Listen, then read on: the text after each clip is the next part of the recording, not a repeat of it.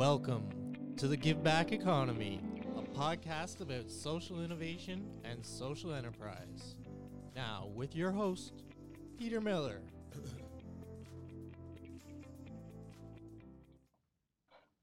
So today we're going to Colorado to talk to Bobby Click about one of my favorite areas, sports. And we'll get into that in just a minute. So, Bobby, uh, let's start with your academic background. Where did you go to school? Yeah, great. Thanks for having me on, Peter. So, I went to undergrad, and got a degree in philosophy from the University of Alabama down in the great uh, city of Tuscaloosa, Alabama. So, roll tide. And also went to law school there. So, I'm a licensed attorney. So, I went to the University of Alabama School of Law and obtained a JD back in 2011. Well, Alabama has a reputation in terms of football, so we don't have to get into that right now. But uh, okay, let's uh, move on into your work experiences. Yeah, absolutely. So, as I said, I'm a licensed attorney. I started my career as a public defender in Tuscaloosa, Alabama. So, unlike a lot of states and a lot of organizations around um, the U.S. Alabama in 2011 didn't have a centralized criminal defense system. So when I, even before I graduated law school, I wanted to become a public defender and, and kind of work to change the criminal justice system down in, in the South. And took a job down there, worked for a number of years, were a public defender in Tuscaloosa at the time. It was the only one in the state. It was a great job. You know, I loved what I did. I really felt like I had an impact or was able to make an impact in a lot of people's lives. And that that really set the tone for my career moving forward as an attorney. I went from a public defender into some civil defense work where I represented organizations, but never really got the fulfillment that I had when I felt like I was making a positive impact on an area that I needed that I know needed change. And in Alabama, I thought that was the criminal justice system. So I kind of went back and forth in different organizations, joined a criminal defense firm that's you know really prominent across the country, and had you know had good success there, but again didn't have the fulfillment that I really wanted. Ultimately, led me to the U.S. Center for Safe Sport out in Denver, Colorado. So what I realized through my decade or so of legal practice was I was drawn to organizations that had a mission that had an impact that I could relate to.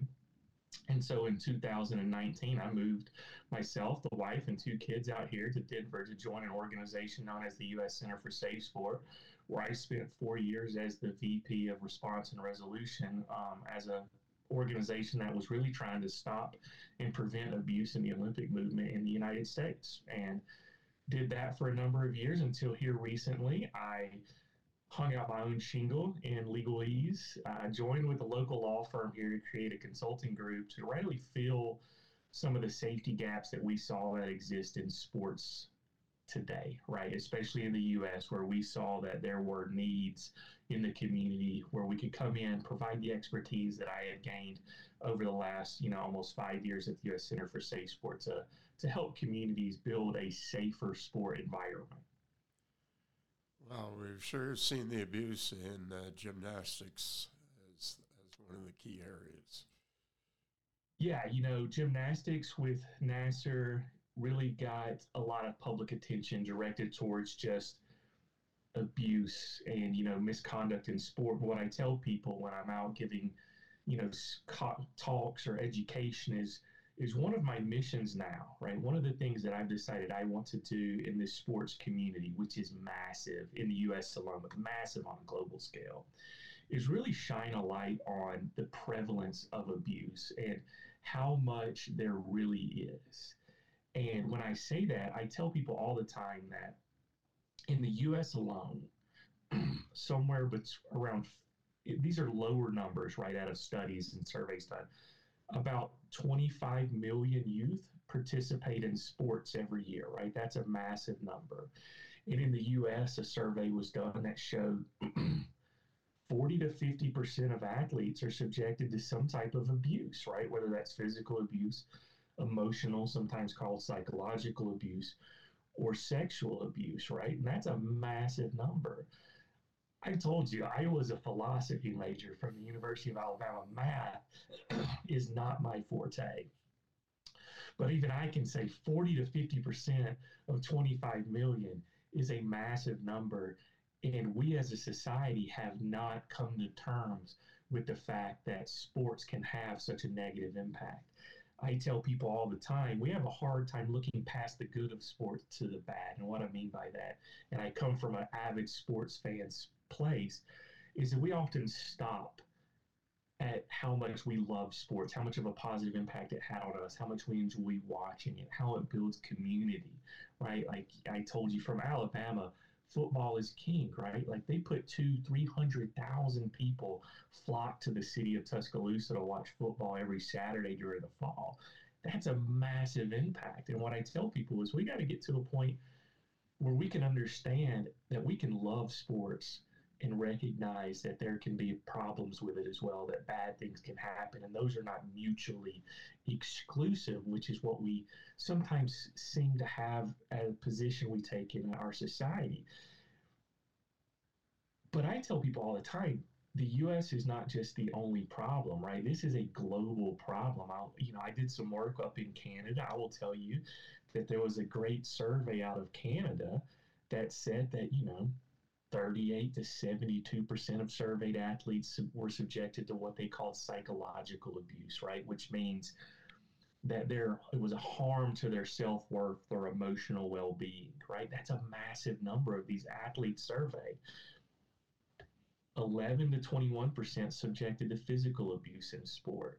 9 to 30% subjected to sexual abuse in the context of sport, right? So when we talk about these numbers of abuse, it's just getting massive. And I tell people, we the first step is coming to terms with how prevalent it is in sport. You said it. Like Nassar kind of shined the light on the abuse of hundreds of women, eh, young women, you know, youth in gymnastics, but it doesn't stop there. There's so many examples of that, right, that didn't get the attention that Nassar got. So even out of the UK, right, they did a survey of upwards of 10,000 adults in the UK with several different partners across Europe that showed that 65% of these adults surveyed were, you know, exposed to at least one instance of psychological abuse as a youth. 65% of 10,000 surveyed adults, right? 44% subjected to some level of physical abuse. You know, 35% reported non contact sexual abuse, 20% reported full contact sexual abuse, right? When you think about those numbers, how many people play or are participating in sport, it's just hard, right? I tell people all the time it's hard to come to terms with how much abuse is occurring within sports. And it happens in all sports all levels across the globe. And that's what I'm trying to do is to bring recognition to that abuse because in my opinion, one of the first steps to helping prevent it and respond to it is just the understanding of it being out there. So, Bobby, are the, what are the top three sports where you see this kind of abuse taking place? You know, that's a great question. And while I was at the center, you know, I would see the, the biggest correlation to sport is the, the membership, right? And so there was no single sport that if it was like a per capita that I saw abuse happening in more in like, oh, it happens more in gymnastics than it happens in tennis, right? What I actually saw, the correlation was more with how many participants, so how big the sport was. So your largest sports tend to be things like hockey, gymnastics, soccer, tennis that have massive memberships. And the most commonly, especially when you talk about sexual abuse, the most common victim or person targeted by an abuser is a female, typically aged from 13 to 17. So when you saw sports with larger female demographics, especially 13 to 17, with larger membership bases, that's where we saw more abuse. It happened less, and it, you know that's kind of the common sense, right? It happened less on a scale when we saw less people in that sport. Happened more in sports where we saw a lot of females, right? We still have a society where the most common abuser is an adult male, and the most commonly abused is a you know, adolescent female. That's that's where we live in the U.S. That's the numbers right now that are supported by studies done by the CDC and organizations really across the globe. So, in your case, do you see it in football as well? Because that's obviously a sport that we both have an interest in. You know, absolutely, right? And, and like I said earlier, abuse occurs in all sport in some form or fashion. One of the things we do know is that if sexual abuse is occur, it does occur in male-dominated sports, but males, especially young males, underreport sexual abuse. It is a, it is still a stigmatized, you know, allegation in the U.S. that a lot of people are not for, you know comfortable coming forward with. Right. So we know that sexual abuse of young men is very underreported in the U.S. But what we also know is that physical and emotional abuse are still very prevalent, right? I played football when I was younger. I was certainly not to the Alabama standard when it comes to the university. But when I think back of things that even happened on the teams that I played on as a youth, today we would see those as pushing the boundaries of emotional or physical abuse, right? Those that's kind of the gray area of sport abuse nowadays because there are generational gaps. There are things we call tough coaching. There's not a consensus across the sporting community as what constitutes, you know, emotional or physical abuse. Sexual abuse tends to be a little bit more black and white, right? A coach engaging in any type of sexual behavior, whether that's physical, verbal, you know, non-contact with a minor athlete, people immediately recoil and say, that is wrong. That is sexual abuse. That's a lot more black and white. But when it comes to that emotional and physical abuse, like running till someone throws up, right? Like, where do you see that? If you ask a dozen different people, you may get six different answers. So, in football, in a very physical game like that, like you absolutely know that physical abuse and emotional abuse are occurring but they're underreported. And emotional abuse, especially, is underreported. And that makes sense, right? When you take a step back and you think about sports, right, just in general, sports are all they they almost run, are run by their own rules or are guided by their own rules, right? They develop their own kind of ecosystem. And when you dig in a little deeper, what is that overall mentality that you see in most sports, right? Win, you got to win, right? Sports are competitive, it's a competition. So their rules are often built under or on the foundation of win at all costs, which really sets up this potential for physical and emotional misconduct, sexual abuse, things of that nature. And I will tell you, I've worked with a lot of, you know, individuals been subjected to some level of abuse, and they, especially physical or emotional, they may not even recognized it as potential misconduct because they were so ingrained and again it was part of that culture and we're just now coming to terms with some of the things that are happening that we see as potential abuse so what's interesting bobby it's not just the athletes themselves it's also the officials because i was an official at the olympics and in several uh, world championships in track and field and uh, I'll tell you, I uh, I was on the receiving end of a lot of abuse by parents and and that kind of group. No, absolutely right. You know, and it's one of those things where sports are important to a lot of people, right? Myself included. It is very personal, right? And so people get very involved, and I've seen it, right? And I've seen sporting organizations start to take steps to protect referees or coaches from potential, you know, verbal, physical, right? I've seen the physical assaults of referees or sports officials in different, you know, situations. And yeah, you're right. Like it, it is not like I tell people all the time. It, this is not the type of conduct that is siloed or contained in any area of sport, right? It doesn't just happen to athletes, right? It isn't just done by coaches. It doesn't just happen to young women at this age. It is doesn't just happen in the U.S. This, you know, physical, emotional, sexual abuse is a global problem in sports. It happens across all facets of sports, you know, at the highest level, right? Olympic co- is like the pinnacle of athletics, right? These are the greatest athletes in the world competing against each other. And we know it happens at that level. I've seen it happen at the grassroots level with six and seven year olds playing soccer on a field at the YMCA, right? The coaches engaging in misconduct, parents, others, right? This is a, again, this isn't like it's just an epidemic on a global scale that we're just starting to come to terms with. I tell people like this has been in the works for you know a decade or so between sports. People starting to come to terms with the potential abuse in sport. When you had Nassar and Sandusky really shine a light on like these and how bad it can get right in the US that again brought it to the really to the forefront. You had the me too movement things that really started to push the public sentiment saying like oh man this can be a problem.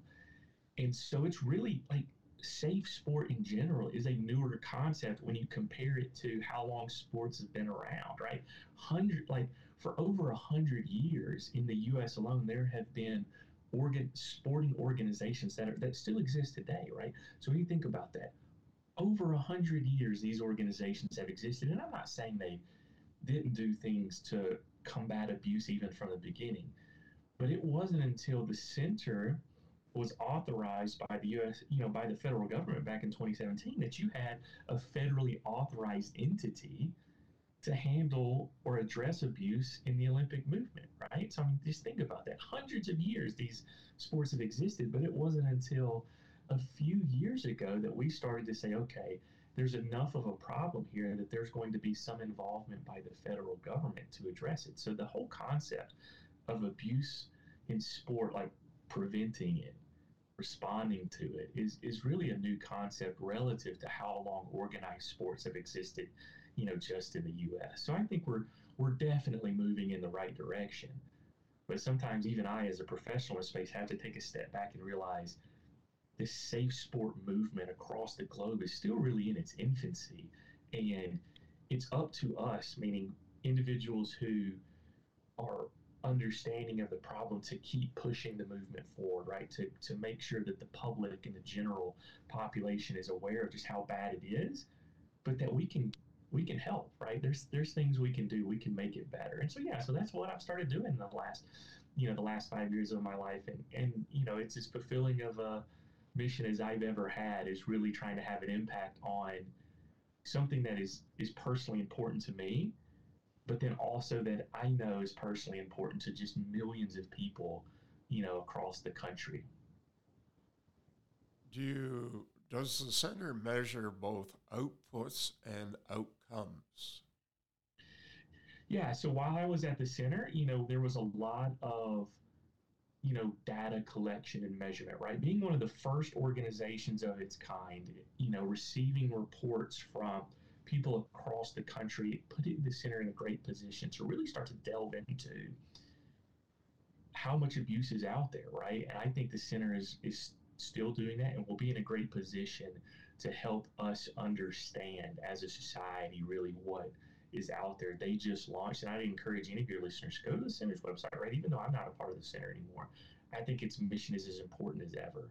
And they launched a national survey of all athletes to do kind of, you know, to measure and survey abuse, but it also, for its own thing, it measures how many, you know, cases or you know complaints it receives on a yearly basis, how many you know resolutions there are, and they absolutely do that, and they release it publicly in its annual report, so the public can see you know just generally how many, and I mean thousands of reports the center who is six years old at this point has received. I used to tell people when I was there, before I joined the center in 2019, when they opened their doors, their first year, they got like 300 reports right? It's like, oh man, 300. That's that's a lot of reports. The center is like, okay, we're going to be busy. In my, you know, my fourth year there, we were we were tracking 8,000 reports, right? And so, you know, it just in you know just in five years exploded as people not only recognized who the center was, but as a society, we became more understanding of what abuse may be and where we can report it, which I think was a, a, huge step in the right direction. So yeah, there's a the center does a great job not only collecting data, but also then publishing that data so the public can see it. And they, they put their annual reports up every year on their website, and you can go and you can see exactly what kind of the number of reports they received, the types of resolutions that were implemented by the center. And it's a great resource for people just to understand the Olympic movement, which in the United States is massive. And there's kind of a misnomer, a misunderstanding of when people think of the Olympic movement, they think of the athletes competing in Tokyo or competing in Paris or soon to be LA. And that is the Olympic movement at its pinnacle, at its peak. But I tell this story all the time my seven year old son, who has shown no, you know, not nearly, at, at least at seven, the physical prowess to be an Olympic soccer player, right? He loves soccer. He is technically a part of the Olympic movement because the team he plays for here in Denver, which is the Colorado Rapids Recreational Youth League, is a part of the Olympic movement. So the Olympic movement in the U.S. covers 10 to 12 million people which is just massive. So the center is a wonderful resource for people to kind of understand you know some of the just the abuse that's occurring in that lane of sports in America. It's a big lane, but it's not the biggest, right? I already told you 25 million youth alone play sports in the U.S. every year. So the center, you know, even though it's having a massive impact, only covers a percentage, a small percentage of the athletes in the U.S. Okay, talk for a minute because of your background about prevention and mitigation of abuse. Yeah, which is important, right? Like, I think prevention is so important. I think it takes a couple steps, which is a lot of what I do now is helping people understand right? Recognize the warning signs of abuse, right? Especially within the sports context, youth not wanting to, you know, when you see them withdraw, when you see them wanting to avoid practice, when you see them losing interest in a sport that, you know, as a parent or as someone close to that youth knew was very important to them. So there are warning signs out there. But prevention and education helps us stop being so reactive, right? What I did for so many years at the U.S. Center for Safe Sport was response and resolution, which means responding to abuse allegations, things that have already occurred. So, what I do now is help people really understand through training and education what abuse can look like, situations that, you know, increase the risk of abuse. And what I tell people is as we grow, as our understanding grows as a society of what, you know, abuse is, how to recognize it, policies and procedures are so important, right? Creating a safe environment helps us get upstream from abuse, right? It helps us hopefully prevent some of the situations that lead to abuse. What I tell people all the time, especially sexual abuse, it is not an act, it is a process, right? Sexual abuse occurs over time. There's grooming, there's manipulation. It is not one act. It is rarely one act where it's just what I would call an act of opportunity, right? A true predator has a type of individual that he is or she is trying to abuse, get access to. And it takes time for this process, months, years, right, for these things to occur.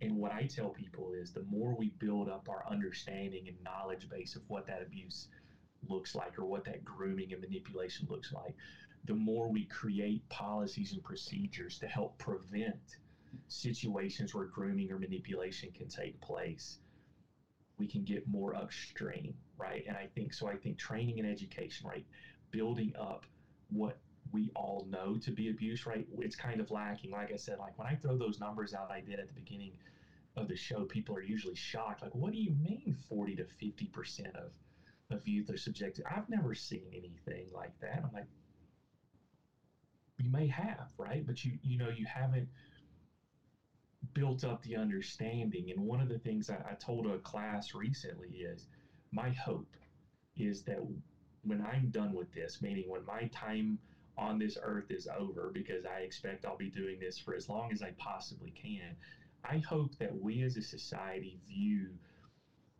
education and training related to abuse abuse prevention and response in the same context that we view CPR in basic life saving skills, right? We don't see them in that same context right now. But I tell people all the time when they say to me, look, I don't have kids in sport or I coach my own kids so the abuse can't happen. I'm like, look, I don't get CPR training because I think I'm ever going to have to provide that to somebody on the street, right?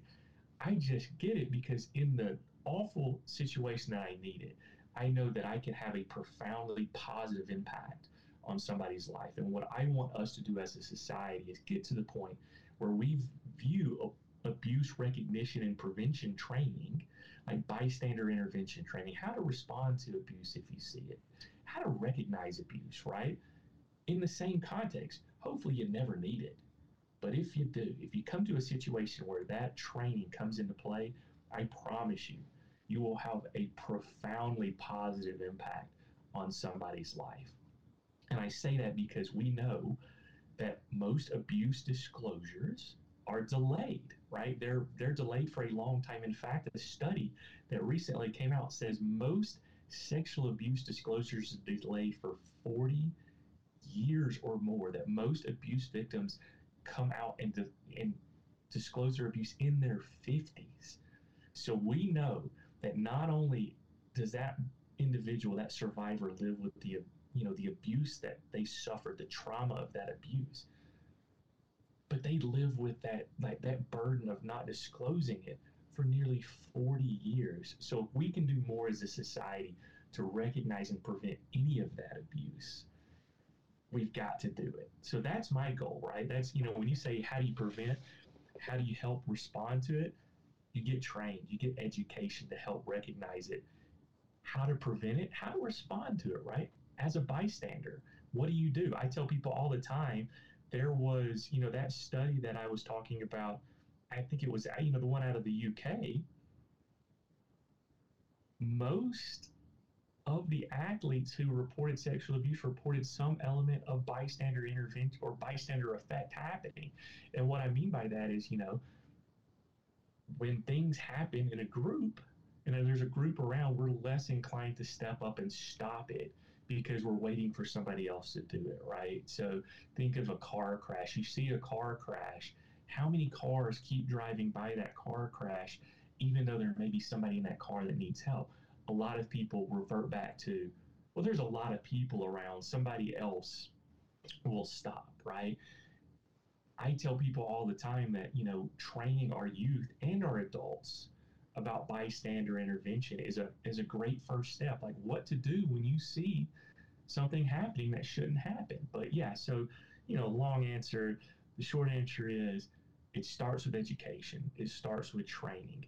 And then it starts with organizations ensuring that they have the right policies and procedures in place to really mitigate the potential of abuse, right? To make sure that their environment is as safe as possible. And there are a lot of policies and procedures out there, model policies and procedures, right? And I tell people, I want to see the parents get more involved and hold their organizations accountable to make sure that those policies and procedures are in place, right? How do you help prevent that, right?